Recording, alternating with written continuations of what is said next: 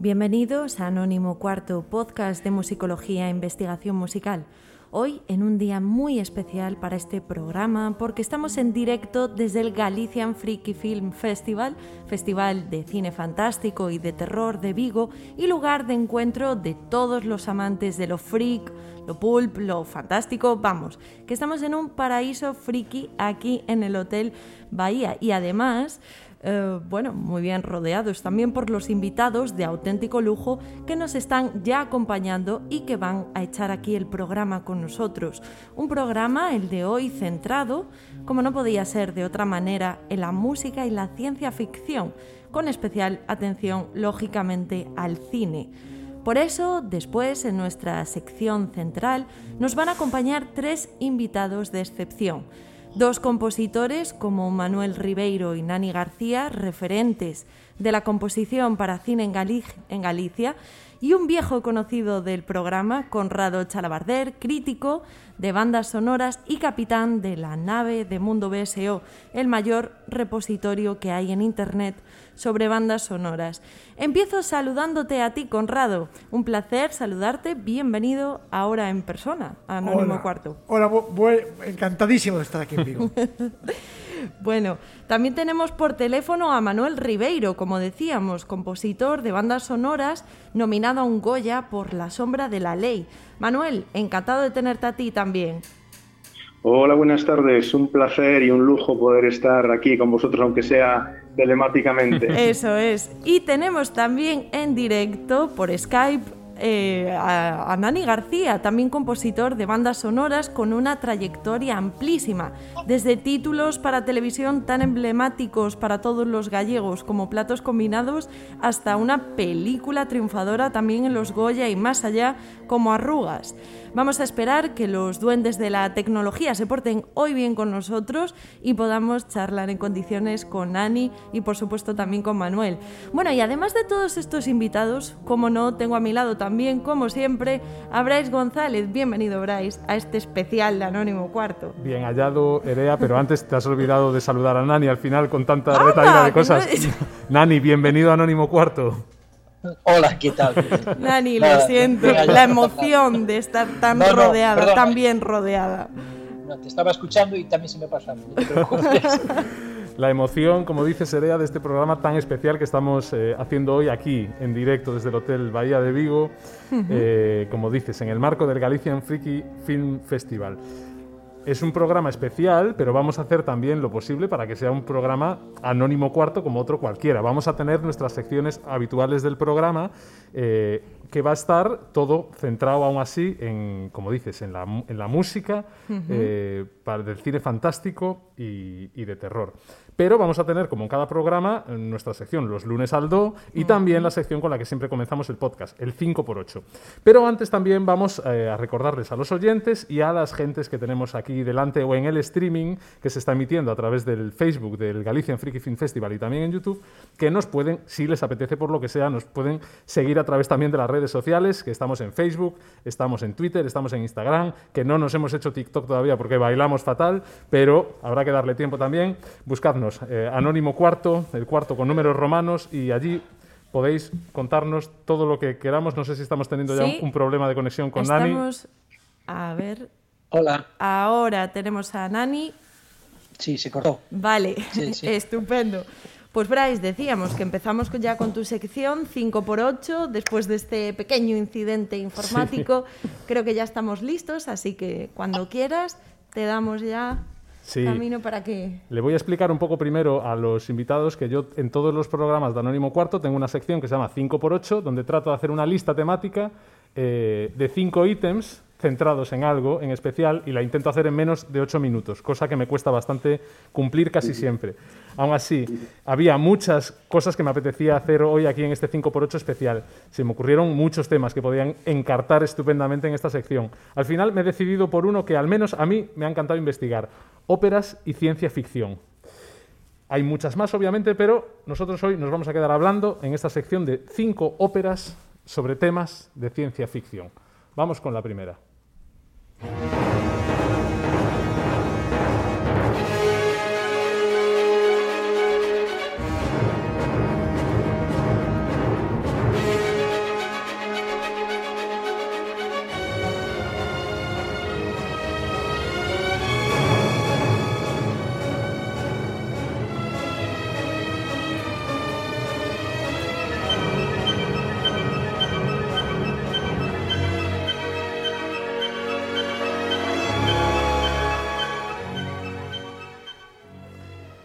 Esto era el caso Macropulos de Leos Janáček, compositor checo de comienzos del siglo XX.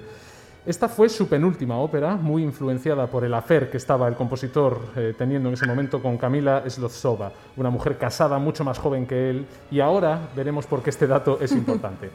La ópera, que se compuso entre 1923 y 1925 y se estrenó al año siguiente, está basada en una obra de teatro homónima del también checo Karel Čapek y tiene el siguiente argumento. Atención.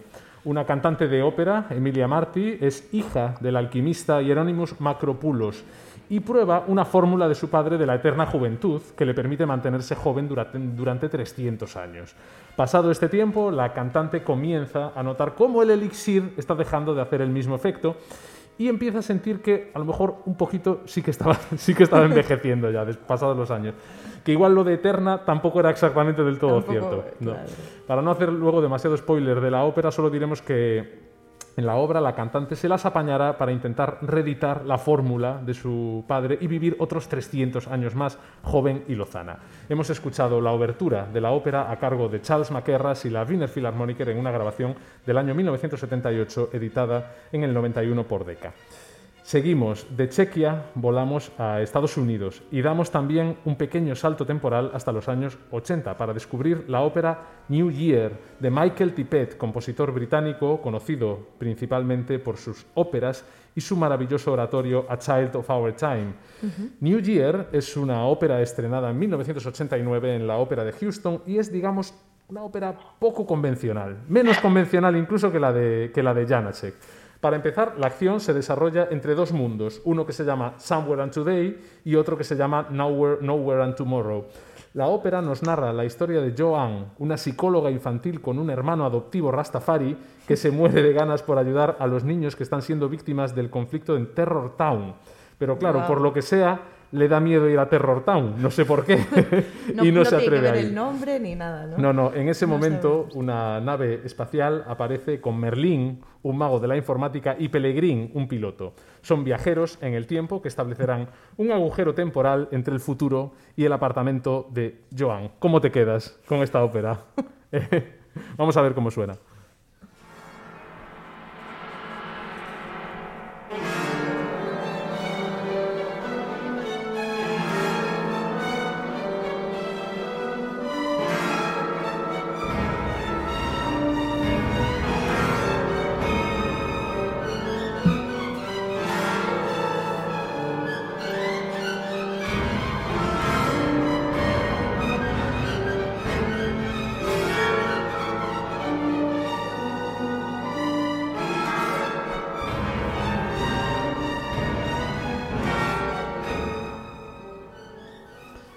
Como decíamos, New Year de Michael Tippett, en este caso en una grabación de Richard Hickox al frente de la Bournemouth Symphony Orchestra en un registro del sello Chandos del año 2013. Ahora vamos a hablar de dos obras bastante similares. Aprovecho para decir que si los invitados tienen alguna aportación que hacer sobre óperas y ciencia ficción, es más que bienvenida a la aportación, por supuesto.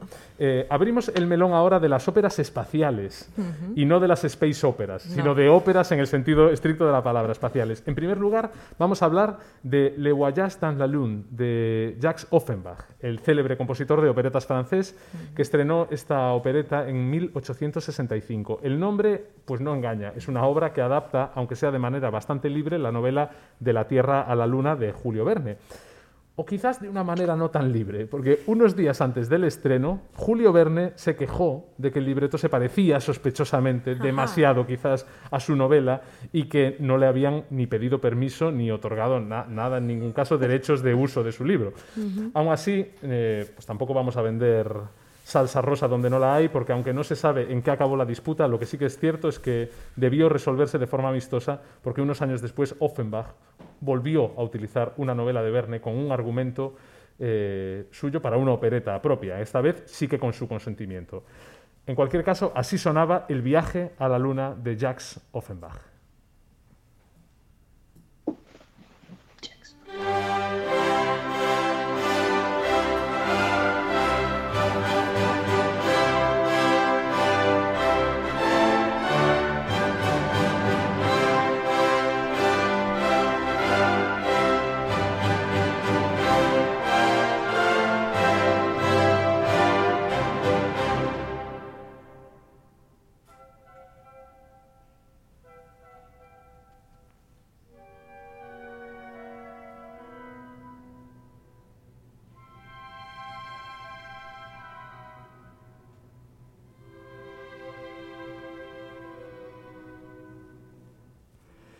Era Michel Zwierczewski al frente de la Gulbenkian Orchestra en esta grabación de la obertura del viaje a la luna de Jacques Offenbach, editada por Nimbus Records en el año 1991. Y la otra ópera espacial que tenemos, prácticamente del mismo título y para la que nos tenemos que ir mucho más atrás, concretamente a 1777, es Il Mondo de la Luna de Joseph Haydn, fíjate tú, con libreto del italiano Carlo Goldoni. Lo del libreto de la ópera es importante en este caso porque este texto se había utilizado cuatro veces ya antes en Italia, desde 1750, antes de que Haydn lo adaptara en esta obra ligera, cómica, escrita para la boda del príncipe Nicolaus Esterhazy, a la sazón hijo de Esterhazy padre el que le soltaba a Haydn la pasta en aquel momento. El argumento es buenísimo, fíjate. Un falso astrónomo con ciertas ínfulas de Celestino llamado Eclíptico trata de liberar a dos jóvenes y a su criada de su padre, para que se puedan casar con los hombres a los que ellas aman, ¿no? y no a los que el padre quería que se casaran. Para ello, como buen astrónomo falso, ¿qué se le puede ocurrir? Drogar al padre y hacerle creer durante toda la obra que está en la luna y que va a conocer ni más ni menos que al emperador de la luna.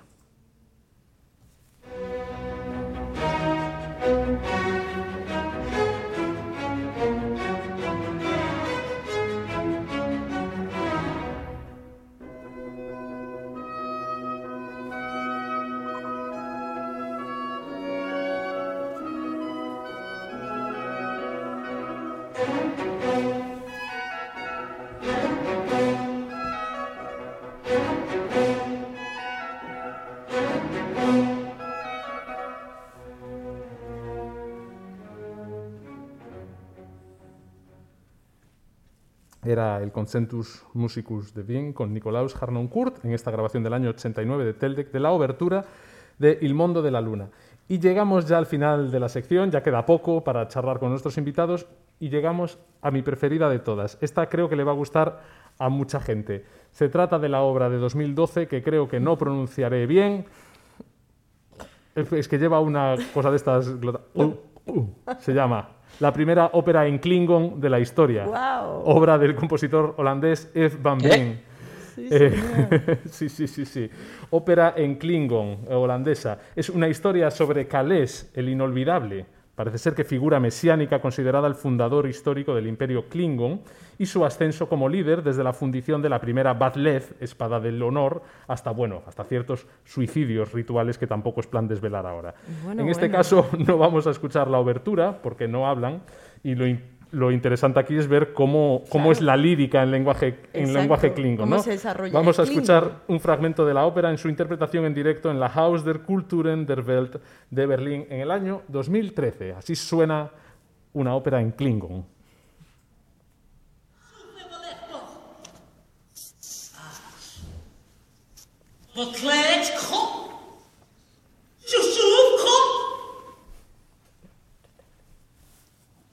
Little birds.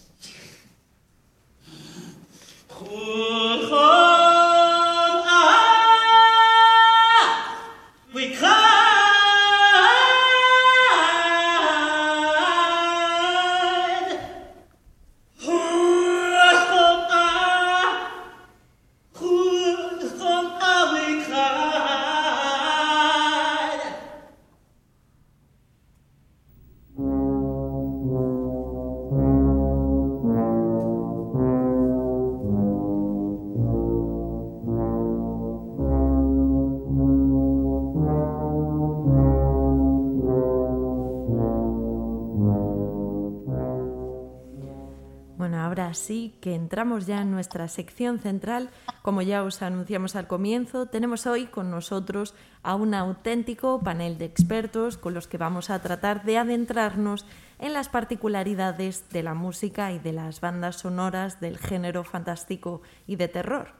Sí, Nani García y Manuel Ribeiro, dos compositores gallegos de música de cine con una muy dilatada trayectoria y Conrado Chalabardera, al que tenemos aquí al lado en la mesa, crítico de bandas sonoras, creador de Mundo BSO, la mayor web de bandas sonoras del mundo. Con ellos vamos a tratar de descubrir las peculiaridades propias del género, si es que las tiene, ahora también lo descubriremos, y también vamos a hablar de muchas cosas más, Erea. Y vamos a comenzar por lo más básico. ¿Consideráis que existe un estilo o género de música clara y definible adscrita al cine fantástico y al cine de terror? ¿Quién empieza? Que empiece, por ejemplo, a ver, por ejemplo, Nani, coméntanos. Sí, el cine tiende a eso. El cine tiende a eso, a buscar cánones. De, alguna manera, lo, lo, extraño en el mundo del cine, en todo caso, es encontrar eh, gente que esté abriendo nuevas, nuevos lenguajes. Uh -huh. Nuevos lenguajes. Evidentemente, con el paso de las décadas van apareciendo, van apareciendo nuevos lenguajes, pero, pero no es muy habitual. Por lo menos en el en el cine de primer nivel comercial, digamos, sí. lo típico es eh, utilizar clichés y repetirse. Uh -huh. Manu. Bueno, eh, yo, eh, ahondando un poco en lo que decía Nani, yo creo que eh, depende un poquito de la época, ¿no? Igual que todos los eh, géneros tienen su época, yo creo que concretamente la, el género de terror, pues desde Sico, por ejemplo, de Herman, uh -huh. pues hasta los días de hoy ha evolucionado muchísimo, ¿no? Por ejemplo, incluso el, de pelis de terror como El Exorcista, Halloween, el, el Alien uh -huh. o la propia, el propio Sico no tienen nada que ver los lenguajes eh, de terror, o sea, los lenguajes del género. Sin embargo, llegan a, a, a pincharnos en el, en el punto emotivo de una forma a lo mejor similar. O sea, como lo hacen, pues digamos que eh, utilizando herramientas eh, distintas, pero llegando a las mismas conclusiones, ¿no? por decirlo de alguna forma.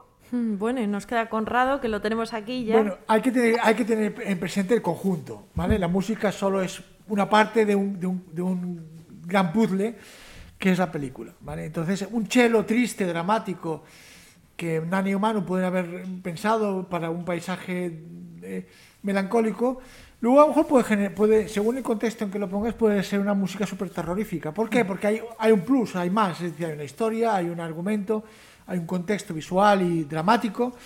Cualquier música eh, puede funcionar eh, eh, para asustar, ¿vale? Porque, insisto, no, no, solo es la música, sino es en qué, en qué contexto la, la, la ubicas, cómo la presentas, y, para qué función sirve. ¿no? Entonces, evidentemente, tal y como ellos decían, y es absolutamente cierto, hay una serie de clichés, por ejemplo, lo que yo llamo la música tóxica, es decir, eh, generar mal rollo, mal, un, ambiente muy asfixiante, muy incómodo al espectador, es una música muy agresiva contra el espectador. Y que, y que, y que le hagas, eh, quiero salir de aquí, ¿vale? Quiero salir de este escenario, no, no, no aguanto más este, este ambiente, ¿vale? Entonces el compositor es el gran torturador de, en la sala de cine y es fantástico eso. Ciertamente, por ejemplo, es un caso concreto en la, la película de Conjuring, El expediente Warren, magnífica, sí. que funcionó muy bien, la música tóxica está, y después todo el mundo quiso hacer lo mismo. ¿Qué pasa? Que después el espectador se acostumbra a, a, a oler la música pestilente, ¿vale? Entonces, sí, claro, si el espectador se acostumbra a, a oler esta música pestilente, esta música tóxica, eh, ya no genera efecto, ¿vale? Entonces, eh, es verdad, como dice Manu, que, hay esos clichés básicos, el, susto del gato, por ejemplo, que es una cosa que supongo que todos, horror, todos los compositores les horroriza tener que hacer este golpe de efecto, ¡plam! el susto del gato. Pero es que no, hay más remedio que hacerlo porque es, de alguna manera las, las, películas te lo piden. Pero claro, ¿qué películas? Eh, generalmente son películas, en fin, de, un poco de hechas industriales, ¿vale? Pero repito, el, el, hecho de que la música forme parte de un todo eh, convierte es una la, música es una cooperación no es una imposición no debería ser una imposición en la película debería ser formar parte de una cooperación. Y entonces el compositor como cineasta que es debe saber hasta qué punto eh, eh, o debería calcular hasta qué punto su música va qué, qué, parte de responsabilidad en el, en, el, en, el, estado de ansiedad o de terror o de miedo que pueda tener el espectador, le compete a él, pero que otra parte le compete al director de fotografía, a los actores o a la historia, ¿vale? O sea que el músico tampoco lo puede hacer todo. Estupendo, tenemos esta, esta, visión tan interesante de Conrado de, y vamos ahora a ver esto mismo analizado desde el prisma de los compositores. Y a mí me gustaría preguntaros, eh, Nani y Manu, ¿qué recursos musicales y sonoros, eh, en vuestro caso casi personal y particular, empleáis cuando tenéis que, enfrentaros a una partitura de estas características? Eh, empezamos por, por Manu, por ejemplo. Bueno, te puedo decir, en mi experiencia personal, yo he hecho un par de películas con Guillermo Amoedo, eh, un director uruguayo, y él maneja, digamos, el suspense y el terror desde una perspectiva más psicológica, ¿no? Y eso a nosotros como compositores y a los productores sobre todo, al eh, usar este tipo de, de, perspectiva y de lenguaje tan, tan psicológico, bueno, no necesariamente por ser psicológico tiene que narrarse desde una perspectiva sonora concreta, como la que te voy a, comentar. ¿no? Eh, a, Guillermo le gusta que la música sea generalmente poco invasiva, pero sí que genere una atmósfera y una tensión, no constante, pero sí casi constante de principio a final, que llega a saturarte y a agotarte. Y eso, con ese agotamiento, juega a la hora de narrar también. Entonces, eh, eso para nosotros, eh, digamos, y para la producción musical en general es relativamente barato, porque se puede hacer con, elementos electrónicos, ¿no? Y de, hecho es una demanda, yo creo que es una demanda de, estilo, pero es generado precisamente por la escasez de presupuesto que muchas veces existe ¿no? en este tipo de género. Entonces, eh, yo te puedo decir que yo he usado muchos elementos electrónicos para, para narrar este tipo de, películas.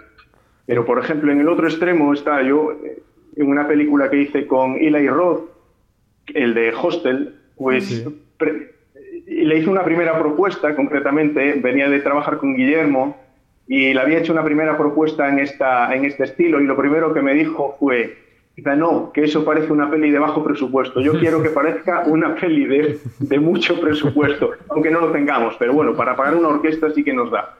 Entonces cambiamos el chip y nos fuimos a un registro totalmente distinto, muchísimo más clásico, con, con las disonancias y una mezcla de elementos que se dan en, en gran parte del cine del género. ¿no? Qué interesante. ¿Y qué nos puedes contar tú, Nani? Sí, ahondando en lo que dice Manu, efectivamente, eh, eh, muchas veces eh, antes que, estar pensando en, la película, en el, relato en sí mismo, hay que pensar a veces en el presupuesto. De ahí vienen muchas veces muchas de las, las, circunstancias a las que nos sometemos, ¿no? las que nos someten. Y efectivamente, últimamente, también porque además la música generada electrónicamente también ha avanzado muchísimo, Mm. Los recursos, me refiero. Mm. Los recursos han avanzado muchísimo. Pues eh, empieza a ser algo muy común y sobre todo en series de televisión y en, digamos, eh, en, proyectos en los que no solamente el presupuesto es más reducido, sino también la velocidad de trabajo. Digamos, eh, estos, utilizar estos recursos claramente, ¿no? Y, si bien es cierto que mm, estábamos hablando un poco si existe, eh, si existe un estilo definido, y ya hemos pasado por todo tipo de explicaciones al respecto, eh, es difícil afirmar eso realmente. Es difícil afirmarlo, pero, pero, pero es cierto que hay una tendencia, hay una tendencia general a, a utilizar cierto tipo de recursos musicales, compositivos, diría Vale. Eh, hay un experimento, bueno, que sería muy largo relatarlo aquí, que se, que se hizo en el Instituto Max Planck hace muchos años sobre si la música realmente tenía sentido o no tenía sentido, si decía algo en firme, no, si relataba cosas o era puramente abstracto. Y bueno, eso llegó, es muy, muy, muy largo de relatar ahora, pero llegó, nos llevó a ciertas conclusiones. En definitiva, que hay una serie de, recursos eh, compositivos eh, por, resumir, ¿eh? que sí, que, que, sí se pueden ascribir a ese tipo de cosas, por ejemplo, que podríamos llamarle eso, eh, cine de terror o matagatos, como decía Conrado, o algunos otros mecanismos o recursos que se utilizan, ¿no? Uh -huh. eh, es que, bueno, realmente nos estamos metiendo en un terreno en que a medida que vamos hablando se hace cada vez más amplio, ¿no? De la cantidad de, de, de información que puede aparecer aquí. Eh, el, el, el, terror psicológico muchas veces incluso eh, puede conseguirse con el silencio. Yo he trabajado algunas obras en las que precisamente ciertos eh, elementos que se buscaban se, se, se, se querían, eh, se buscaban a través del silencio, justo que la música en ese momento no actuara. Eso, eso y era bastante legítimo, como no, porque precisamente estábamos remarcando otro tipo de momentos con música justo esos momentos que podrían ser de suspense o de, o de, o de como más tensos, pues justo lo que había que usar era lo contrario, usar el silencio, ¿no? En vez de la música. Uh -huh. En fin, podría ser muy, claro. os digo, muy tenso este tema. Sí, estupendo, Nani. Además, te anticipas a una de las preguntas que teníamos preparadas junto con Manuel cuando hablaba de música poco invasiva también, y es cómo se conjugan realmente el plano musical y el plano sonoro en el cine, porque podemos ver que en el diseño de sonido realmente es muy relevante, es muy importante en estas películas, muchas veces incluso más que la propia música. Y en esto nos tiene que contar muchas cosas Conrado al sí, respecto. Yo, yo es que, a ver, cuando un compositor, claro. to, digo cuando un compositor, todo director que diga que no quiere música invasiva debería ser ahorcado. Es decir, si quieres música, la quieres o no la quieres, pero no me... O sea, ¿acaso hay fotografía invasiva? ¿Acaso hay interpretación invasiva? ¿Por qué la música es invasiva y el sonido no lo es? Eso es. Quiero decir que eso es una... En fin, porque los, yo hablo, como siempre, por libre, ¿vale? Pero el, el catetismo de, de, muchos directores que no tienen ni idea de música, ¿vale? No, a ver, eh, tú hablas, has, has mencionado, Elena, una cosa muy interesante, que es lo que, lo que, yo, lo que se llama la competición sonora, ¿vale? Uh -huh. Es decir, ese espacio físico, en realidad es un espacio físico, de la película donde, tiene, donde tienen que cooperar y, y, y competir eh, cuatro grandes elementos sonoros que son la música, los diálogos, el sonido natural y el sonido artificial, ¿vale? Obligados, obligados a compartir espacios, algo que no sea una película muda donde solo haya música, o una película que no tenga música, una película que no tenga sonido, o que no tenga diálogos. Pero si va a haber una película, una escena, donde vaya a haber música, sonidos naturales, sonidos artificiales y diálogos, aquí hay que, hay que, hay que... Claro, la, la, el, no es una cuestión técnica, que podría serlo, ¿eh? pero es sobre todo una cuestión dramática, es decir, qué efecto, que por eso vemos muchas escenas, muchas películas, donde de pronto la música se come todo el, el ambiente eh, sonoro, o donde, o donde la música incluso se come los diálogos y no se escucha a los personajes, ¿vale?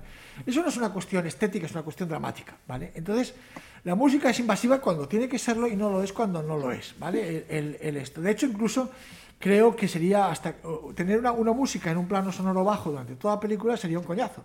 O sea, sería decir, bueno, ¿para qué la quieres entonces? ¿vale? Pero, eh, ¿en, qué puntos, eh, eh, ¿en qué puntos del arco dramático quieres que la música de pronto, eh, en esta competición sonora, pues tenga su, su, momento? ¿vale? En fin, es una cuestión, cada película es, tiene su manual propio de IKEA y por tanto no, no, hay, no hay una regla de oro que es un poco lo que decía Nani. ¿vale?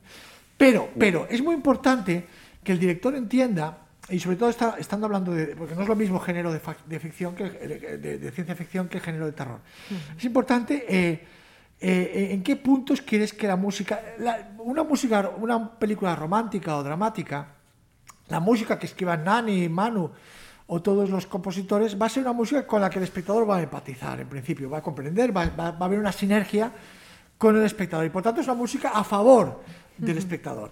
En el caso de, del género del terror, en ciencia ficción también, en el caso, del género del terror es una música que a priori es una música en contra del espectador. El espectador no la va a querer escuchar y se la vamos a imponer, ¿vale? Y se la vamos a imponer bien por el, plano de la consciencia, bien por el plano de la inconsciencia, pero evidentemente no de manera intrusiva, simplemente está, ¿vale? Entonces, el compositor, creo que el compositor que hace una película dramática debe entender el contexto dramático, en fin, el trasfondo, lo que sea. Pero el compositor que hace terror, además de eso, tiene que saber torturar. Claro, si tú estás eh, toda la película eh, haciendo el susto del gato, ese golpe de efecto que de pronto pretende dar el susto al, espectador, Claro, al quinto el espectador ya está acostumbrado a eso. Entonces la, la estrategia ajedrecística te falla y no funciona. Y he visto películas que son un desastre por eso, ¿vale? Pero eh, un cálculo ajedrecístico, un cálculo estratégico, un cálculo de... Y además, sobre, todo porque si es una música vacía, eh, el espectador también se acostumbra a la música tóxica, se acostumbra. Pero si es una música motivada, es decir, una, una música explicada, es decir, que la música te está intentando explicar algo, que el espectador, eh, el espectador se va a agarrar a la cuestión de la motivación, de, de- de lo, que, de lo que hay de- detrás de la música, ¿vale? Eh, entonces, es difícil, depende de cada película. Insisto, por ejemplo, yo siempre pongo, fin, cuando doy charlas y esto, siempre pongo el ejemplo de si tú pones una música de terror en una película, en La Casa Encantada, en los fantasmas que están eh, ocupando la Casa En- Encantada y fastidiando la vida de la familia, tal y cual. Si tú simplemente pones música de terror para asustar, música tóxica, al final el espectador se va a acostumbrar a esa música y al final no le vas a decir absolutamente nada. Si tú, pones, el elemento de la motivación, ¿por qué los fantasmas están, por qué Satanás está atacando a la familia? Entonces, ahí puedes abrir muchos campos, puedes decir, bueno, pues amargura. Y si tú pones en, la música de terror el elemento dramático, motívico de la amargura, el espectador ya, tiene una referencia. Oye, el Satanás este que está atacando, hay algo, de amargura Por tanto, el espectador está, planteas una pregunta y el espectador está esperando la respuesta. Claro. ¿vale? Si tú pones un elemento de tristeza en la música de terror, el espectador está esperando respuesta a esa tristeza. ¿vale? Entonces, esa es la gran diferencia entre simplemente hacer música invasiva o música, fin, como decían, como dicen los directores de, de- y eso y, hacer una música que de alguna manera no solo aporte dramaturgia, sino también aporte narración, ¿vale?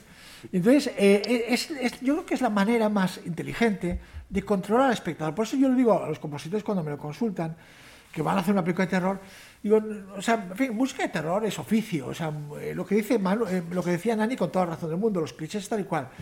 Pero tú tienes que preguntarle al director exactamente por qué está el, el- el Satanás atacando, en esta, eh, atacando a esta familia. ¿Cuál es la pues, bueno, porque resulta que a Satanás de niño lo, lo violaron y entonces ahora quiere, el, el abuelo de la familia lo violó y ahora quiere, y ahora, y ahora quiere vengarse. ¿vale? Entonces, si tú metes ese, ese elemento de, de esto, el espectador lo va a entender eso, lo, lo va a querer entender. ¿vale? Y entonces ahí eh, creo que generas en el espectador un más... Porque de, de alguna manera humanizas el, el- el terror, ¿vale? Le das un punto humano. Y, y teniendo presente, y me estoy enrollando mucho y acabo, teniendo presente que, que la música de terror siempre va a ir a la contra del espectador, el espectador siempre va a estar a la defensiva, pues si tú le, le- le- en, en esta música, el compositor, aparte de las notas musicales, eh, pone una interrogación, abre un interrogante, el espectador está esperando que lo cierres, ¿sabes? Que- que- que le des la respuesta. Ese es un poco el, el- el efecto. Es el efecto este que decía Hans Zimmer de, de- de- de tú, tú planteas una pregunta y el espectador esperará a, que- a la respuesta. ¿vale? Perdón, me he enrollado mucho. ¿eh?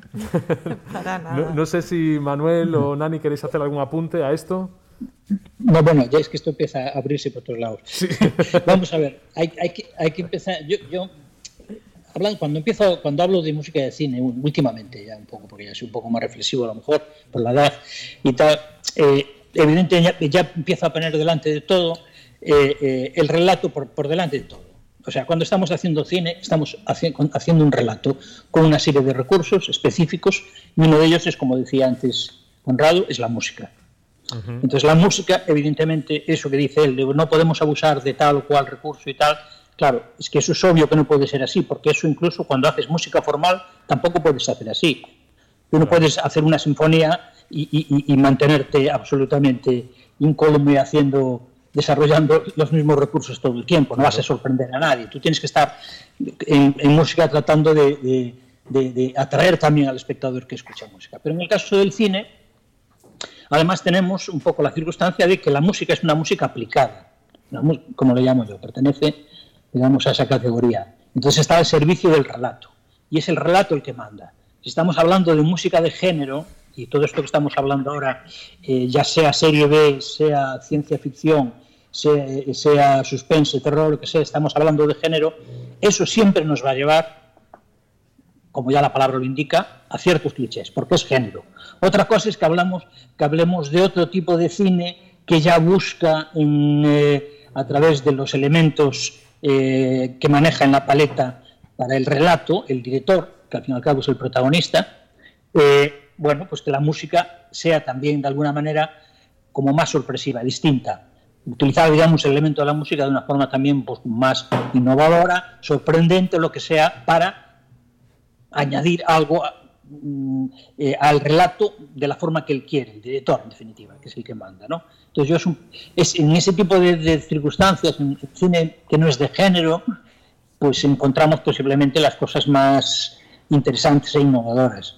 Incluso la música que tanto se habla, que la música mm, eh, es muy importante por, porque convoca emociones de forma directa, es, digamos, es el mecanismo que tenemos más fácil para llegar a, a la emoción, pues podríamos estar hablando de que, digamos, con, a través de ese tipo de cine, como que, que estamos buscando estrenar emociones nuevas, en cuanto a que buscamos maneras de utilizar la música de forma distinta, ¿no? Cosa que en el cine de género no sucede tanto eso.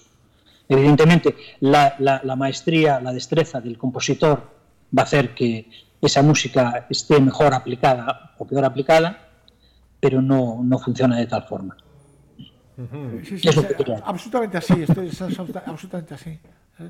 Claro, fíjate tú que, que de nada sirve a Nani, a Manu, el compositor, hacer una música muy, muy pensada, muy, en fin, para, para formar parte del conjunto, y, y, por tanto que sea una música explicativa, dramática, lo que sea, y que, y que quiere y que busque un propósito, si después el, el actor es un desastre. Mm. Claro, eh, una pieza de, del todo se, se, estropea, ¿vale? Entonces el, el, el creo, creo que, en fin, creo, creo que algunos, eh, algunos directores le tienen tanto miedo al, al fracaso de, de, de, de, esto que al final eh, eh, eh, no, no, no van por la, por, bueno, vamos a hacer algo distinto, entonces el cliché es una plataforma de salvación de alguna manera. Desde luego muy interesante como, estáis diciendo todos, nos estamos cada vez ramificando más esto, esto cada vez es más amplio, pero os lo voy a cortar de golpe. Vamos a cambiar de tema. Eh, hemos estado centrando mucho ahora mismo todo en el cine de terror y vamos a irnos un poco a algo que tiene que ver más con el cine de fantasía. Estos últimos años nos hemos encontrado con una nueva etiqueta aplicada tanto al cine como a los trailers. Es el de la Epic Music que de hecho nace vinculada a las compañías dedicadas a la composición de trailer music. Poco a poco esta etiqueta se ha ido expandiendo, eh, adentrándose en muchos espacios. ¿no? Hemos visto que esta etiqueta hace referencia a un género musical orquestal, estoy leyendo la definición, género musical orquestal o híbrido asociado a la idea de grandiosidad, de emoción, de intensidad, de dramatismo y de heroicidad vinculado a los géneros de acción, aventura, ciencia ficción y fantasía. Manu, ¿qué opinas de esta nueva etiqueta? ¿Se adecua terminológicamente al género? Mira, la primera peli que hice y en mi primera conversación con el director, eh, lo que me pidió fue, Manu, esta es una peli pequeña, tenemos que hacer música épica, tenemos que hacerla grande. Yo en ese momento, o sea, yo conocía pues, pues, algo tipo Wagner, porque bueno, a mí la epicidad en la música pues me sonaba un poquito a eso, ¿no? Sí. Y estuve escuchando música de cine así como súper épica que, bueno, en principios de, este siglo, pues bueno, se empezó a poner de moda. Bueno, quiero decir, como, como en todos los géneros hay modas que van y vienen, ¿no? Y yo creo que eh, nos tocó vivir en un momento en el que esta música se puso de, tiene cierta, digamos, eh, vínculo con las películas grandes por las más recientes eh, bandas sonoras de, de, Williams, digo las más recientes de los últimos 30, 40 años. ¿eh? Uh -huh. Entonces, este tipo de cine es un cine mainstream, ¿no? por decirlo de alguna forma, y que relaciona la música épica con este tipo de, de, de sensación, ¿no? de grandilocuencia, ¿no? de una peli grande, de una peli pues de verdad, ¿no? Cuando empiezan los directores jóvenes hacen su primera peli y quieren hacer una peli grande, pues quieren usar música lo más grande posible porque les da la sensación de que así eh, engrandecen la película. Por otro lado, yo creo que los recursos eh, hoy en día, como bien apuntaba Nani al principio, eh, las librerías de sonidos creo que resultan muchísimo más eficaces en, este tipo de música, porque las masas orquestales resultan más creíbles cuando utilizas eh, librerías tipo samplers, vamos, de orquestales grandes, que no cuando utilizas instrumentos solistas o, o, claro. o ensembles más pequeñitos, ¿no? Que se, ahí es donde a lo mejor se le ven un poquito más las costuras a las, a, a las músicas. Entonces claro. yo creo que un, po, un, una de cal y una de arena, ¿no? Una cosa tira de, de la otra. Yo creo que un, un poquito viene por ahí. Sí, a mí, me gustaría, por ejemplo, añadir, volviendo un poco a, mis temas, a lo mejor. Eh, no, el, género ese, como todos los géneros, al final son ganas de etiquetar, ¿no? Que por otro lado, sí, digamos, garantiza la comunicación, muchas veces, entre las personas, entre las masas, pero mm, eh, no deja de tener inconvenientes. Evidentemente, si hablamos de Big Music y, y, hablamos de la música de Williams, el legado de Williams, pues maravilloso, cojonudo pero si escuchamos la Epic Music de los últimos, las últimas décadas eh, que, conllevan todas estas películas de Marvel and Company y, muchas otras más que ahora no, pues no me acuerdo, pero podría añadir, pues si te das cuenta las escuchas y escuchas una, escuchaste todas. Eh, están mezcladas de la misma manera con la banda sonora, de manera que bueno el espectador no sea capaz de, de, distinguir una cosa de otra, es un, es, es un choque emocional, eh, digamos, eh, estratégico, ¿no? Que se busca, que se busca, imagen y sonido, de una forma estratégica para amilanar al, espectador y llevarlo a donde quiere. Y, es efectivo, yo no digo que no, y tiene que gustarte ese tipo de, cine y de, y de, género, está claro. Pero bueno, yo distinguiría eso, que decir que hay, hay esas bandas sonoras, como dijo las de Williams, que son maravillosas, o incluso las influencias de Williams y, Wagner y toda esa gente que es maravillosa, y hay lo que se hace hoy en día, que si te das cuenta, si las analizas por el medio, te vas a dar cuenta que esas sí que están llenas de clichés. Porque aparte son los productores los que obligan a que el compositor se meta a hacer eso. Quiero decir, no me hagas nada distinto de eso, yo quiero esa sensación funciona de esa manera, ¿no? Entonces, no, no sé, no, no, no es por valorar, me refiero que cumple una, una, una, función. cumple una función estratégica, ¿no? Claro. Aquí, desde luego, en la mesa tengo aquí sentada a mi lado a Erea, que terminó su carrera con un trabajo sobre la epic music y su desarrollo desde Wagner al Señor de los Anillos. Es un tema muy amplio. Conrado, ¿tú crees que esta aparición fulgurante que ha tenido, sobre todo como comentaba Manu en el mainstream de la epic music, ha hecho que en cierto modo se haya, también como comentaba Ranani, aplanado la composición musical o a lo mejor aplanado lo que el director exige del compositor? Absolutamente, absolutamente. No, de hecho, mira, ayer acabamos de publicar en Mundo BSO un, un serial de 13 artículos dedicados a un fantástico libro llamado, eh, eh, eh, ay, no, me acuerdo cómo se llama, un libro de, de Stefanecki que habla de, vi que los artículos se, titulaban, mis artículos se titulaban El infierno en Hollywood, el infierno en Hollywood. Em, The Struggle, no es igual, no me acuerdo cómo es el título, ahora estamos...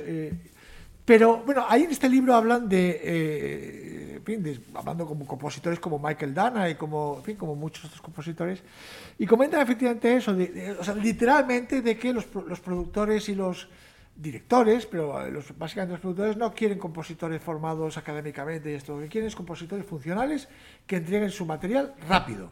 Y que sobre todo que no, no, sean muy artistas, o sea, que sean muy, muy eh, mecánicos y muy industriales, ¿vale? Y entonces, eh, grandes compositores con una formación académica se están las, viendo las negras para, para poder encontrar trabajo porque Después está toda la horda de, compositores que no lo son en realidad, pero bueno, que son tienen sus programitas de, eh, informáticos tal y cual. Y entonces presentan eso, el modelo, lo que, lo que decía Nani y Manu, el modelo, ¿vale? Y efectivamente es así, es, desgraciadamente es así, ¿vale? El, de hecho, yo, eh, cuando John Williams muera, eh, John Williams será al día siguiente olvidado. O sea, la industria no quiere a John Williams, no quiere John Williams en, el cine actual, no lo quiere. Si te lo respetan, lo tienen como un abuelito ahí en el, en el, en el, Olimpo de esto, pero una vez muerto Williams, Williams será completamente olvidado. Y es así, y es, y es así, ¿vale? Entonces, ¿cuánto durará esto? ¿Cuándo, cuánto, cuándo, esto petará y volverá a ver? O, bueno, no lo sabemos, seguramente, seguramente lo habrá, ¿vale? Em, pero es así, es, es efectivamente así eh, en Estados Unidos y también en Europa. Bueno, yo creo que yo voy a querer a Williams No, no, no, no, no, cuidado, entiéndeme lo que quiero decir. Hablo, de la industria. Hablo de la industria, de, una industria que no que quiere que el estorbo, que es, muy fuerte esto, quiere que el compositor no sea un estorbo. Eh, eh, no, no, o sea, a mí, eh, Bruce Broughton me dijo a mí en su día, hace tiempo, me dijo que hay una palabra proscrita. Lo que pasa es que es verdad que estamos hablando de un tipo de, cine, el de Hollywood, el industrial, el blockbuster y tal y cual Pero eh, eh, hay una palabra, me decía, hay una palabra proscrita en Hollywood y es arte. Nadie sabe lo que es, ni les interesa, ¿vale? John Williams hace arte. Y por eso te digo que, que eh, John Williams, como lo era Morricone, eh, son dinosaurios eh, de alguna manera en vía de extinción, ¿vale? Entonces hay que un poco luchar por intentar mantener esa llama de, de esto. Yo estuve hace dos años, tres años en Polonia y en un mega concierto brutal que había ahí. Y eh, Brian Tyler, que es compositor de Marvel y compositor de estos que comentaba, eh, eh, eh, y es, claro, cinco temas seguidos. Y, y yo digo, es que es la misma música todo el rato. O sea, y cuando acabó el quinto tema, yo no es que no me acordaba ni uno. Tú escuchas cinco temas seguidos de, de John Williams y te aseguro que no olvidas ni uno. No olvidas ni uno, ¿vale? Entonces eso es un poco lo que, lo que la- hacer música como salchichas, es decir, absolutamente despersonalizadas, con estos clichés, con estos subidones eh, enfáticos para que la gente crea que está escuchando la música del siglo y todo eso. ¿sabes? Ujú. Esto que comenta Conrado nos va al pelo para enganchar Tal con el cual. siguiente tema. Es una cuestión también muy importante cuando se habla del cine fantástico, que es el del fenómeno fan. Algo sin duda muy ligado al género y que en parte eh, va más allá, trasciende a las propias películas, ¿no? Eh, y ha permeado también en las bandas sonoras. Esto nos lleva a tener que analizar también las bandas sonoras como producto y elemento de mercado, ¿no? Un, un punto de vista comercial en el que la música ya no tiene que servir solo como un elemento al servicio de la imagen cinematográfica, sino que ha de ser susceptible también de ser vendido como un elemento más del marketing de la película.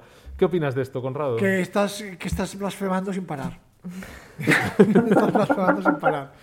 No, no, vamos a ver. Primero, primero has dicho una barbaridad que hay que, cor- y hay que insistir mucho en eso. Sí. La música no está al servicio de, de la imagen.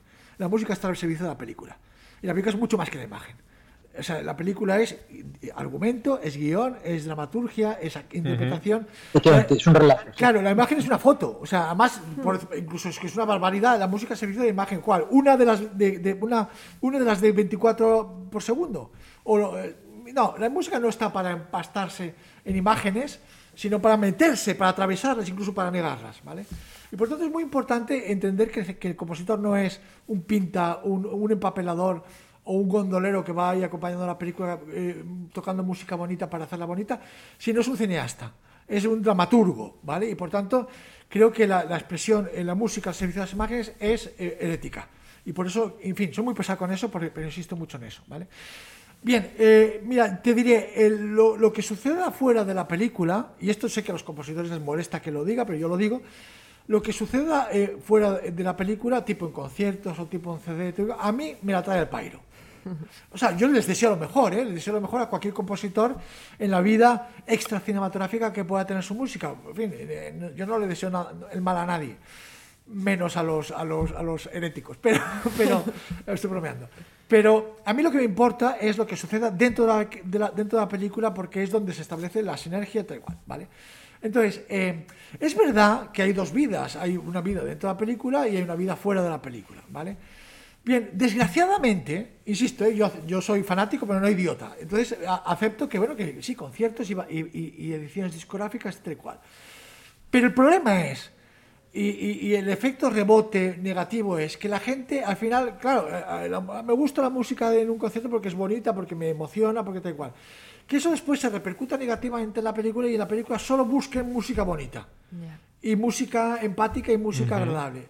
Y eso a los compos, y a los, y eso a los productores que lo ven, dicen, oye, no, no, a mí no me hagas rollos, eh, rollos metafísicos en tu música y rollos.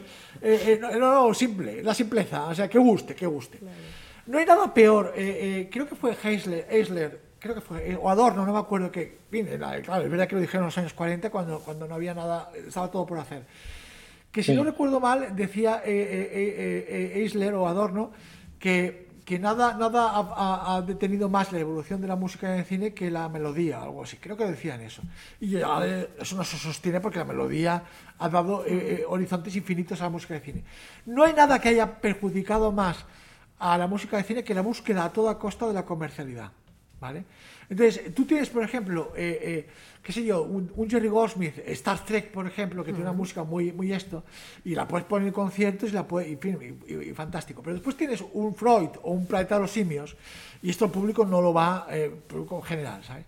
Entonces, eh, lo que quiero decir es que lo que importa es lo que esté dentro de la película, es, es, es, es para mí lo más capital. Sé que Nani y Manu, y con toda la razón del mundo, dirán, hombre, somos compositores y, y, y, y queremos también que se, que se reconozca nuestro trabajo compositivo y, nuestro, y, la música en, como música absoluta. Aunque previa, porque claro, es verdad que, oye, antes que ser música aplicada, era música absoluta, porque antes yo la escribí y por tanto es antes música que cine. Pero ciertamente. No, no, pero no, no, no, no, no estoy de acuerdo. Yo estoy, o sea, estoy de acuerdo contigo, ¿eh? Sí. no, estoy de acuerdo contigo, todo lo contrario. O sea, el, el, problema es que, y yo creo que Manu también habrá asistido a, a, a, lo que les voy a decir ahora. Quiero decir, muchos festivales de, de música de cine solo triunfan, salvo en los que se toca a, a Morricone y Williams, por, por, claro. por descartar si eh, triunfan y funcionan si el, el, concierto está acompañado de imágenes, si no, normalmente tiene muchos problemas. Totalmente. Es decir, aguantar un concierto de dos horas de música de cine eh, sin imágenes, sin un hilo conductor, algo que mm, tipo eh, música programática, lo que se llamaba antes música programática, ¿no? Yo, yo utilizo ahora otro término el aplicado, me parece que más es más correcto, en la que los elementos, como bien dice Conrado, eh, eh, no, es, no, es, no, es, la música que está al servicio de la imagen, sino que es la música, la imagen y muchas cosas más al servicio del relato, digamos, cinematográfico. Bueno, pues, pues yo creo que la prueba evidente es que, que, en esos festivales, en esos conciertos, si la música hecha para cine está acompañada de algún referente, claro. de algún referente de imagen o de relato, que, que lo apoye, funciona mucho mejor. Si no, normalmente son difíciles de, de escuchar, de asumir, o como quieras llamarlo. Uh -huh. Manu. Bueno, eh, esto como todo. El que va a escuchar un, un, concierto de música de cine sabe a lo que va, ¿no? Va a sí, mirar el programa, el, si le interesa va y si no, pues no va, se queda en su casa tranquilamente. Yo cuando estudiaba llevé a tres compañeros a escuchar un monográfico de Oliver Messiaen. Fuimos cuatro y me quedé yo solo. O sea, yo sabía lo que iba. O sea, bueno, ellos no aguantaron ni, ni, ocho minutos. O sea, eh, con esto, ¿qué quiero decir? La música de cine está hecha para el cine, para la película, para ayudar a narrar y para que la película se entienda y sea más película. Fuera de, de ella puede tener una segunda vida o no.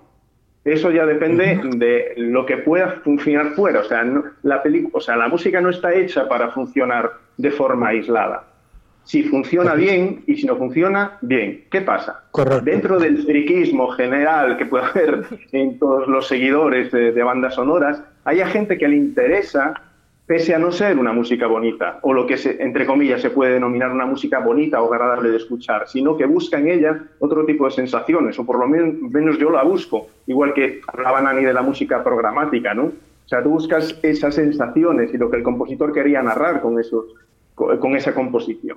Pues en esto igual. ¿Qué pasa? El fenómeno fan y la industria vio en el fenómeno fan un mundo paralelo para comercializar algo que ya tenía en el cajón. Entonces, ¿para qué se va a quedar en el cajón si puedo sacarle rendimiento económico por aquí? Entonces, pues venga, publicidad y tal, tal. Y una cosa publicita a la otra. Y por eso, a lo mejor, pues hay bandas sonoras que se venden muy bien porque son muy fáciles de escuchar y otras no tanto, ¿no? Pero bueno, que el fenómeno fan, todo lo que sale de la película, desde el merchandising, desde los después lo que puedan hacer los actores, todo lo que sale de la película y la música incluida, pues es comercializable y la película en sí es, digamos, el mayor spot publicitario que puede tener todo el arte que, que, que contiene la película.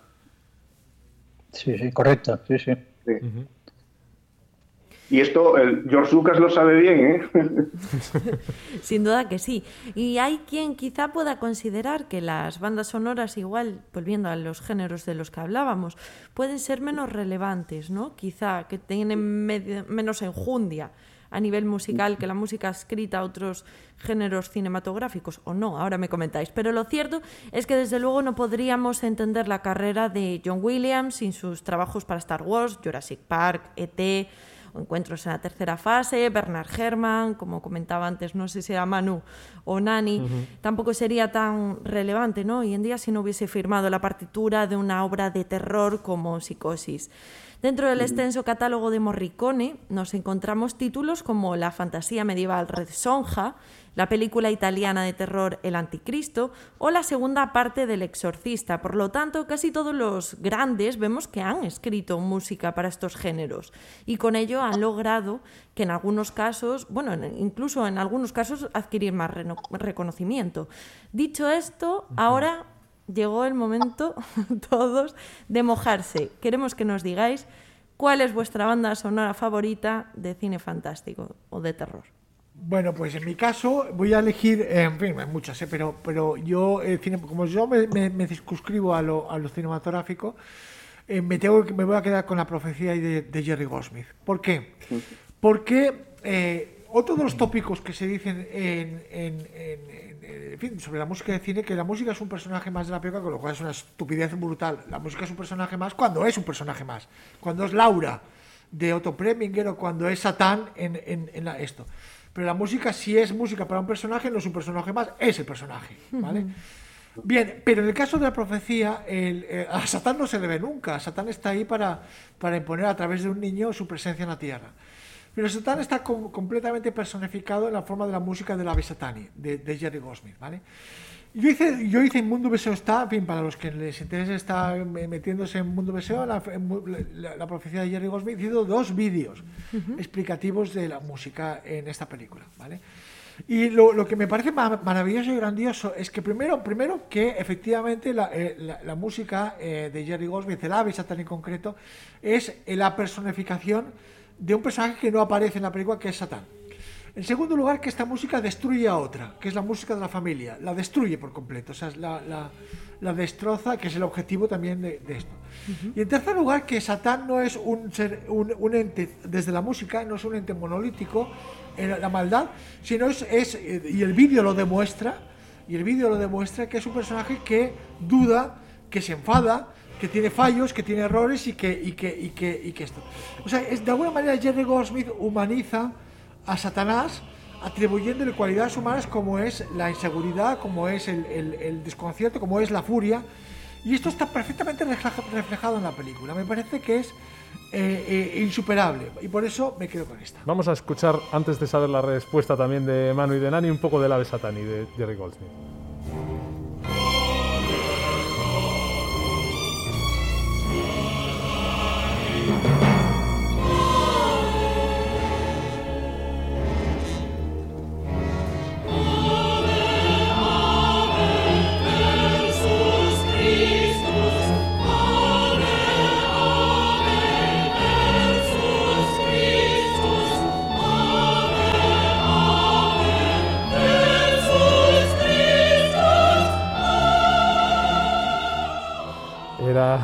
Sonora de La Profecía, como decía muy bien Conrado, de Jerry Goldsmith, eh, editada en el año 1976 por RCA Records. Ya sabemos la respuesta de Conrado, vamos ahora con la de Nani.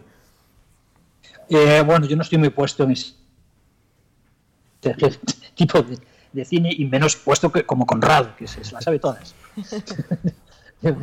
no sé, yo. Eh, hay bandas sonoras que me, por H o por B a lo largo de los años pues me han impactado más o menos. Si las escucho ahora, pues a lo mejor no diría lo mismo.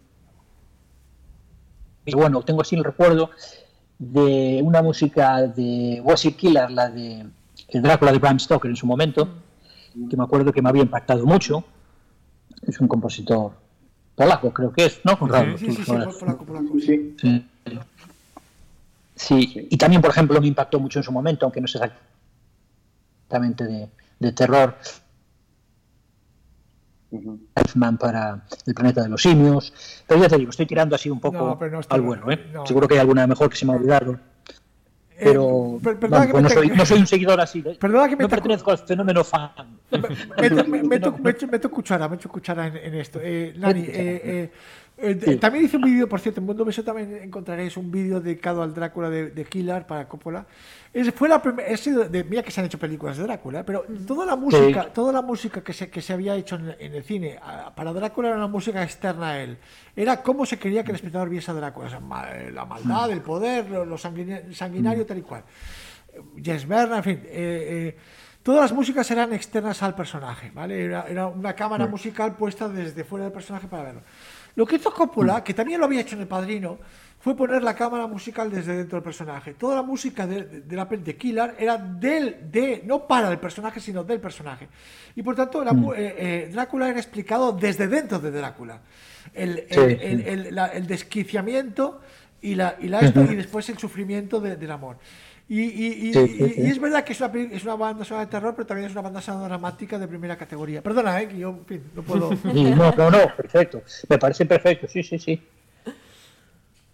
Y nos queda Bueno, sí. Bueno, yo eh, no, no, quiero ponerme muy analítico y te voy a decir la banda sonora desde un punto de vista emocional. Yo imagino que tendré algún tipo de vínculo cuando la vi pero que me quedó grabada eh, cuando era pequeño, que es eh, El extraterrestre de Williams, que me parece formidable a, todos los niveles. ¿eh? Pero bueno, sí, hay muchísimas, ¿no? Pero si tengo que elegir una, por emotividad, elegiría esa. Estupendo. Bueno, vaya trío de ases, ¿eh? Pero, pero, Manuel Ribeiro, por amor de Dios. ¿Qué tiene, ¿qué tiene el, extraterrestre de terror? Es verdad, no, no, no, no, no, pensé que decía de cine fantástico. Sí, y las dos opciones, efectivamente. No, no, pero, no, no, pero, no, no, pero, a ver, en fin, es verdad que, no, no, cuidado, cuidado, cuidado. Es verdad que, que otra de las genialidades de, de, de John Williams en el discurso musical de, la película es que sí, mete un elemento, sí mete un elemento de terror que es el, es el tema de los, de los adultos. El tema de los, de los adultos. Exacto, exacto entonces es fantástico eso. Bueno, en cualquier caso, muy bien que, que, yo daba las dos opciones. Bueno, Bryce, si cambiamos de tercio, ¿no? El último tercio ya que tenemos, porque hoy en día la industria del cine se ha encontrado una gran competidora, la de los videojuegos también. Eh, a día de hoy son muchas las bandas sonoras que se realizan para la industria también interactiva de los videojuegos, algunas incluso que en ocasiones los presupuestos superan incluso a los del cine en algunos casos. Además es una industria donde los géneros que nos tocan hoy, el del fantástico y el del terror, tienen una enorme importancia también. Muchos compositores se han visto también atraídos por estas nuevas realidades y han optado por la, por la composición para videojuegos. Lo hemos visto con Giacchino, con Short, incluso con Zimmer, con, con Gregson Williams, con Harry Gregson Williams. Eh, primero una pregunta para los compositores, para, para Nani y para Manu, que no sé si tenéis alguna experiencia en el género, si habéis compuesto alguna vez para videojuegos o os lo han propuesto. Bueno, a mí no, a mí no. O sea, no, yo no tengo experiencia. Bueno, yo tengo experiencia, pero muy poca. Yo y ni siquiera era un videojuego comercial, que fue un videojuego que se hizo, digamos, para explicar eh, la ciudad medieval de Santiago de Compostela, ¿no? de un ah. peregrino que se mete por ahí. Entonces era, digamos, un videojuego, una historia gráfica que estaba expuesta en la ciudad vieja de Santiago y creo que todavía está en, allí, en, no sé si cerca de la Casa de la Troya, allí hay un punto de, información, pero te hablo de hace a lo mejor 10 años. Que Sí, pero bueno, era, ya te digo, muy sencillo. Eran cuatro niveles y cada nivel pues tenía su música, ibas... Eh, niveles que eran las zonas, ¿no? que iba delimitado por zonas y tú ibas accediendo a la catedral, pues ibas desde la zona de fuera de la muralla, metiéndote por calles, entonces iba cambiando la música según, según la zona. Pero es, ya te digo, de, de primero de videojuego. Bueno, pero lo que queríamos preguntar con todo esto es realmente si existen fronteras hoy en día entre lo que podemos llamar banda sonora de cine o banda sonora de un videojuego. No sé qué opináis. Hombre, yo sé más o menos cómo funcionan. Asistí a algún curso, eh, alguna charla de, de gente, de compositores de ese mundo y bueno, no detecté que lo que es esencialmente la música es lo mismo yo creo que hay un, eh, por lo menos en, la mayoría de los juegos, no, no, sé los de primer nivel, pero hay, un, un, elemento importantísimo que es un poco el de trabajar por capas, ¿no? Que por un lado, bueno, eh, a mí no me resultó ya para nada innovador, ni mucho menos, porque cualquier persona que esté trabajando, componga un ordenador, ya sabe lo que es eso y, y, es sordo, ¿no? Y por otro lado me resultó un poco decepcionante un poco decepcionante. Es decir, me pareció que era una vuelta de tuerca más en, digamos, la... No sé cuál es la palabra, no quiero resultar dramático. En la sumisión del músico, ¿no? A, otras industrias y tal. Pero, pero después, efectivamente, quiero decir, a la hora de componer, eh, lo que haya que componer eh, no cambia, sigue siendo música, claro. Exacto. Bueno, pero hay un elemento que sí que resulta clave, que es la interactividad, ¿no? No es lo mismo componer para un espectador que va a ser pasivo y únicamente va a recibir el producto sin opción a, a manipularlo de ninguna manera, o un videojuego en el que el protagonista, en cierto modo, es, es el jugador o la jugadora. No sé qué opinas. No, no, yo, yo, no, yo, yo no, soy, eh, no, soy, jugador y por tanto no, no, conozco tanto el, el, medio. Mi, acceso a la música del videojuego es básicamente emocional.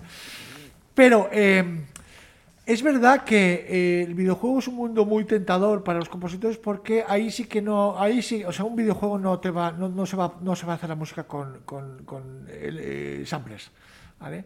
Porque, eh, porque claro, son tan caros de hacer y son tan, tan esto que, que cualquier elemento que del videojuego que, que, sea cutre o que suene cutre, pues perjudica todo, ¿vale? Eso no pasa en las películas, desgraciadamente, ¿eh? eh entonces, eh, por eso se están grabando las músicas de videojuegos con orquestas sinfónicas sin ningún tipo de, de cortapisa a nivel presupuestario. O sea, no hay problema en eso, ¿vale? Y, y, y entonces no se ahorran, no se escatiman costes en, en, la, en, el apartado musical cuando en el cine es una sangría y, en fin, es terrible. Lo cual es bastante absurdo, pero, pero, mm. pero de alguna manera se dice, bueno, el espectador que vaya a ver la película la va a ver porque hay muchos efectos especiales, tal y cual y eso, pero y le colocamos la música con librerías o con samplers y, mm. y, esto en un videojuego sería, es intolerable, esto me lo han dicho compositores y eso. Y eso es para los compositores una ventaja porque les permite eso, grabar música a lo grande y tal y cual. A grande no me refiero porque sea música grande, sino simplemente... Eso Pero esos son los de primer nivel, Conrado. No, no, totalmente, hay muchos, totalmente, totalmente Hay muchos videojuegos, hay muchos videojuegos, pero muchísimos en el mercado que no, no llegan a ese nivel, ¿eh? Ya, ya. No, no, yo te digo, no, no, no, esto, y respecto al, al... Sí, es verdad que... que, que la, el, la, la, Hans Zimmer decía, Hans Zimmer me dijo una vez, bueno, una, una vez, la, la vez que, que con él, eh, eh, me dijo que que él creía que su, la, labor del compositor, él creo que tampoco ha hecho videojuegos, creo que hizo uno, pero no me acuerdo. Hmm, pero uno hizo, ¿verdad? Pero, pero él decía, yo tengo que, yo tengo, o sea, tengo que mirar la película y mirar también al espectador. Tengo que, al espectador mi, obligación es facilitarle una experiencia que le resulte única, una experiencia de, de, pasar por una película que resulte única. ¿vale?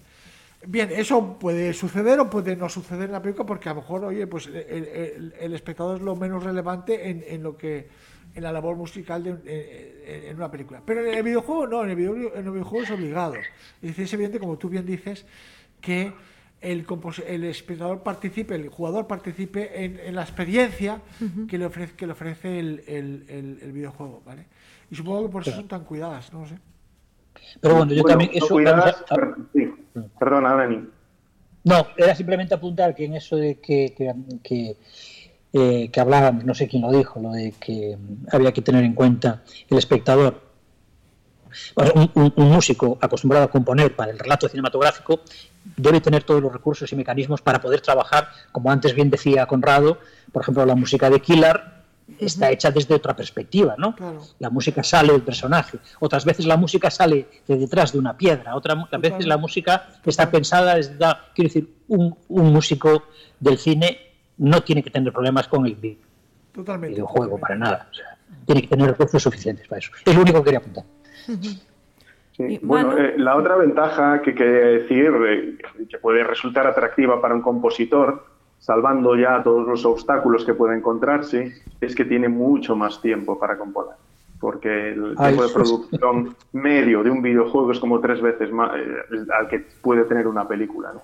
Y el presupuesto, lógicamente, también es muy superior, pero porque, bueno, según leía una noticia del 2019, que la industria del videojuego mueve más que la industria del cine y la industria de la música juntas. Sí. O sea que, sí, 1.500 millones de jugadores en todo el mundo, o sea que se dice, se dice rápido. Y va en, vamos, va como un caballo desbocado, porque cada año son más adeptos. Y cada vez se le hace más promoción en televisión, se están haciendo programas ya de eh, realities eh, de videojuegos, se están dando muchísima más información. Y bueno, los chavales nacen con una tablet en la mano.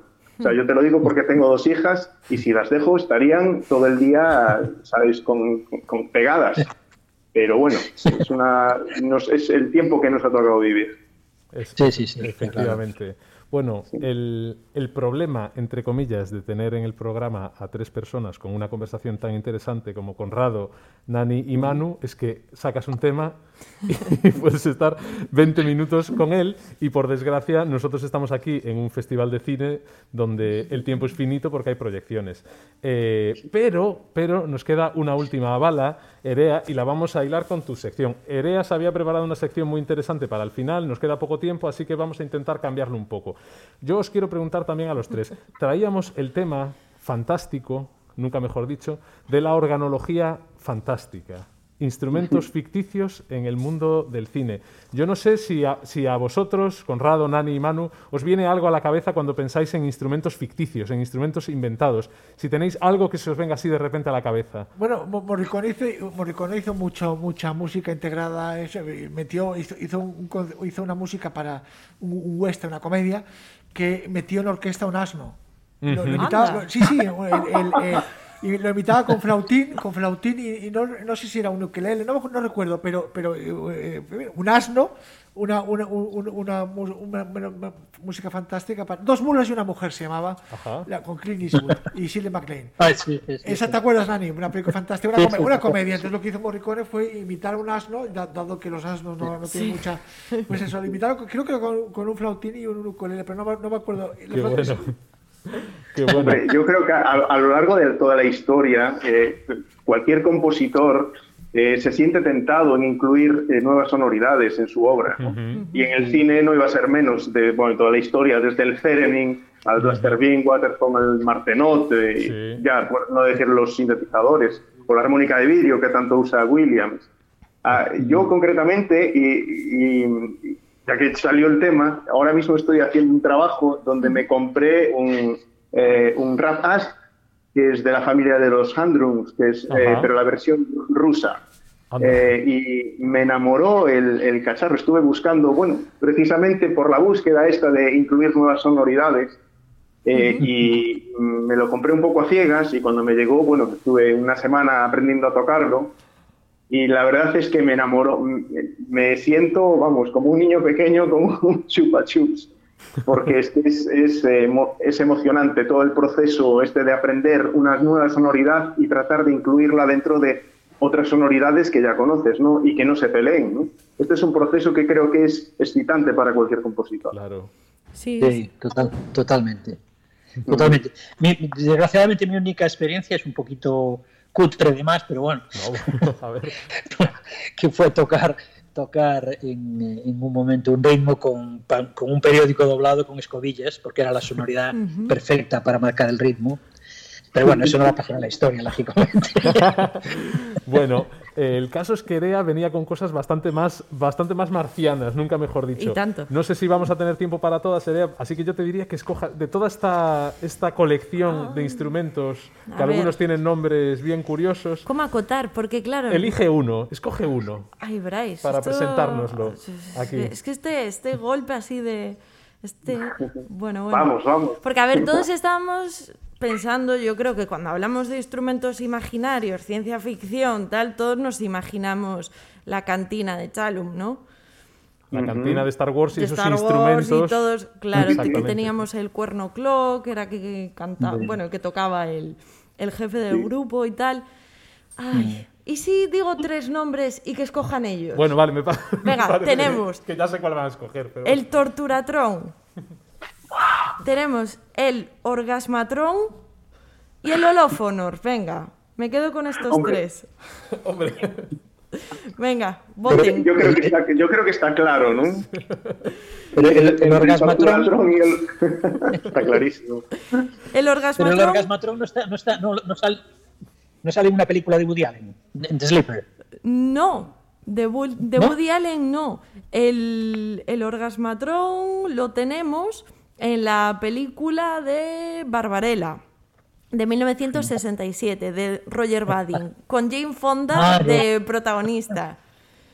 Bueno, pues el Orgasmatron fue un producto que no viene del cine en sí mismo, sino que fue tomado del escritor y dibujante francés Jean-Claude Forest, que era autor ah. de este mismo cómic, Barbarella, que es uno de los cómics eróticos más importantes del de siglo XX. Bueno, vamos a lo que nos interesa, el instrumento. El orgasmatrón, pues es una máquina que utiliza el villano del cómic, Duran Duran, como herramienta de tortura. Y podemos verlo además, eh, como decíamos, en el propio cómic, en la película, que luego trató de recrearlo. Básicamente es un teclado mecánico, un poco extraño, no tiene teclas, es más parecido a los keyboards, los teclados estos actuales, ¿no? que se pusieron de moda a raíz de La La Land. Bueno, el caso es que este teclado mecánico se conecta a una estructura bastante grande de láminas oscilante en las que se coloca la víctima, que supuestamente acabará pereciendo de placer extremo. Además, lo curioso es que el inventor del, del orgasmatrón, Durán Durán, también diseñó su propio sistema de notación, súper curioso y se ve en la peli. Una partitura con solo tres líneas, un trigrama, no sé cómo le podemos llamar. Y por notas, pues tiene un montón de figuras geométricas, círculos, triángulos, cuadrados, muy curioso, emulando las partituras gregorianas muy curioso de ver. Como Escuchamos el orgasmatrón, ¿te parece? Venga, vamos allá. Vamos allá. Das tut es auch. Am Anfang.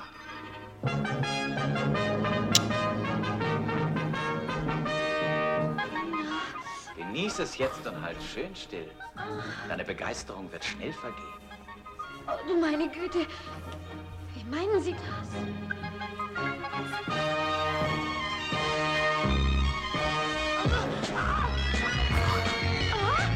Claro, pues es lo que es. Es, pues lo que es. Además, curioso, porque a medida que avanza, no voy a decir el qué, cambia también el género, ¿no? Porque oímos el órgano, pero soy una orquesta de fondo y luego empieza algo más electrónico, más tipo rock o no sé cómo definirlo. En fin, un apunte curioso. Entonces, una pregunta.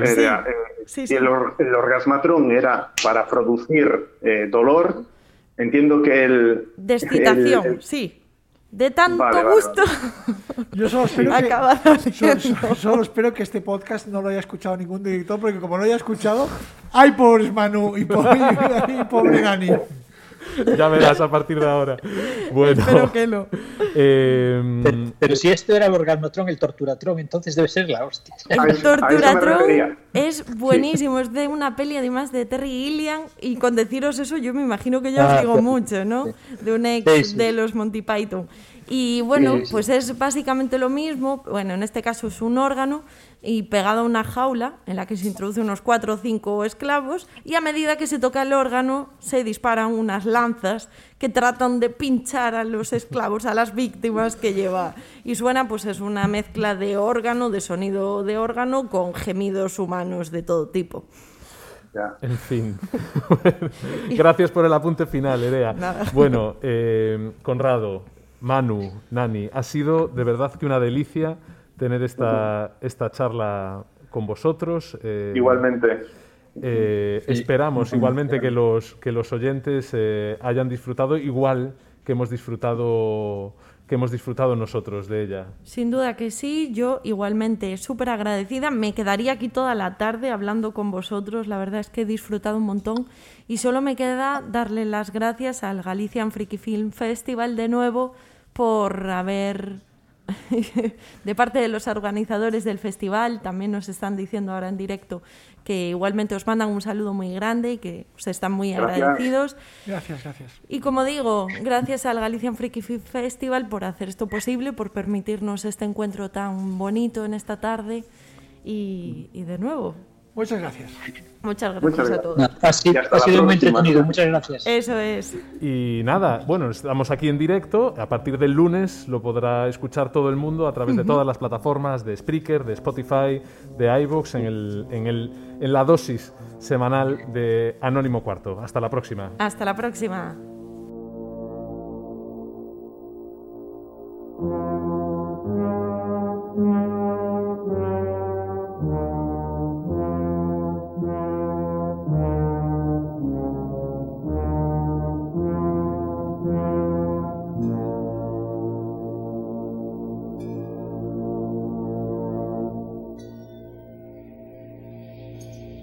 Música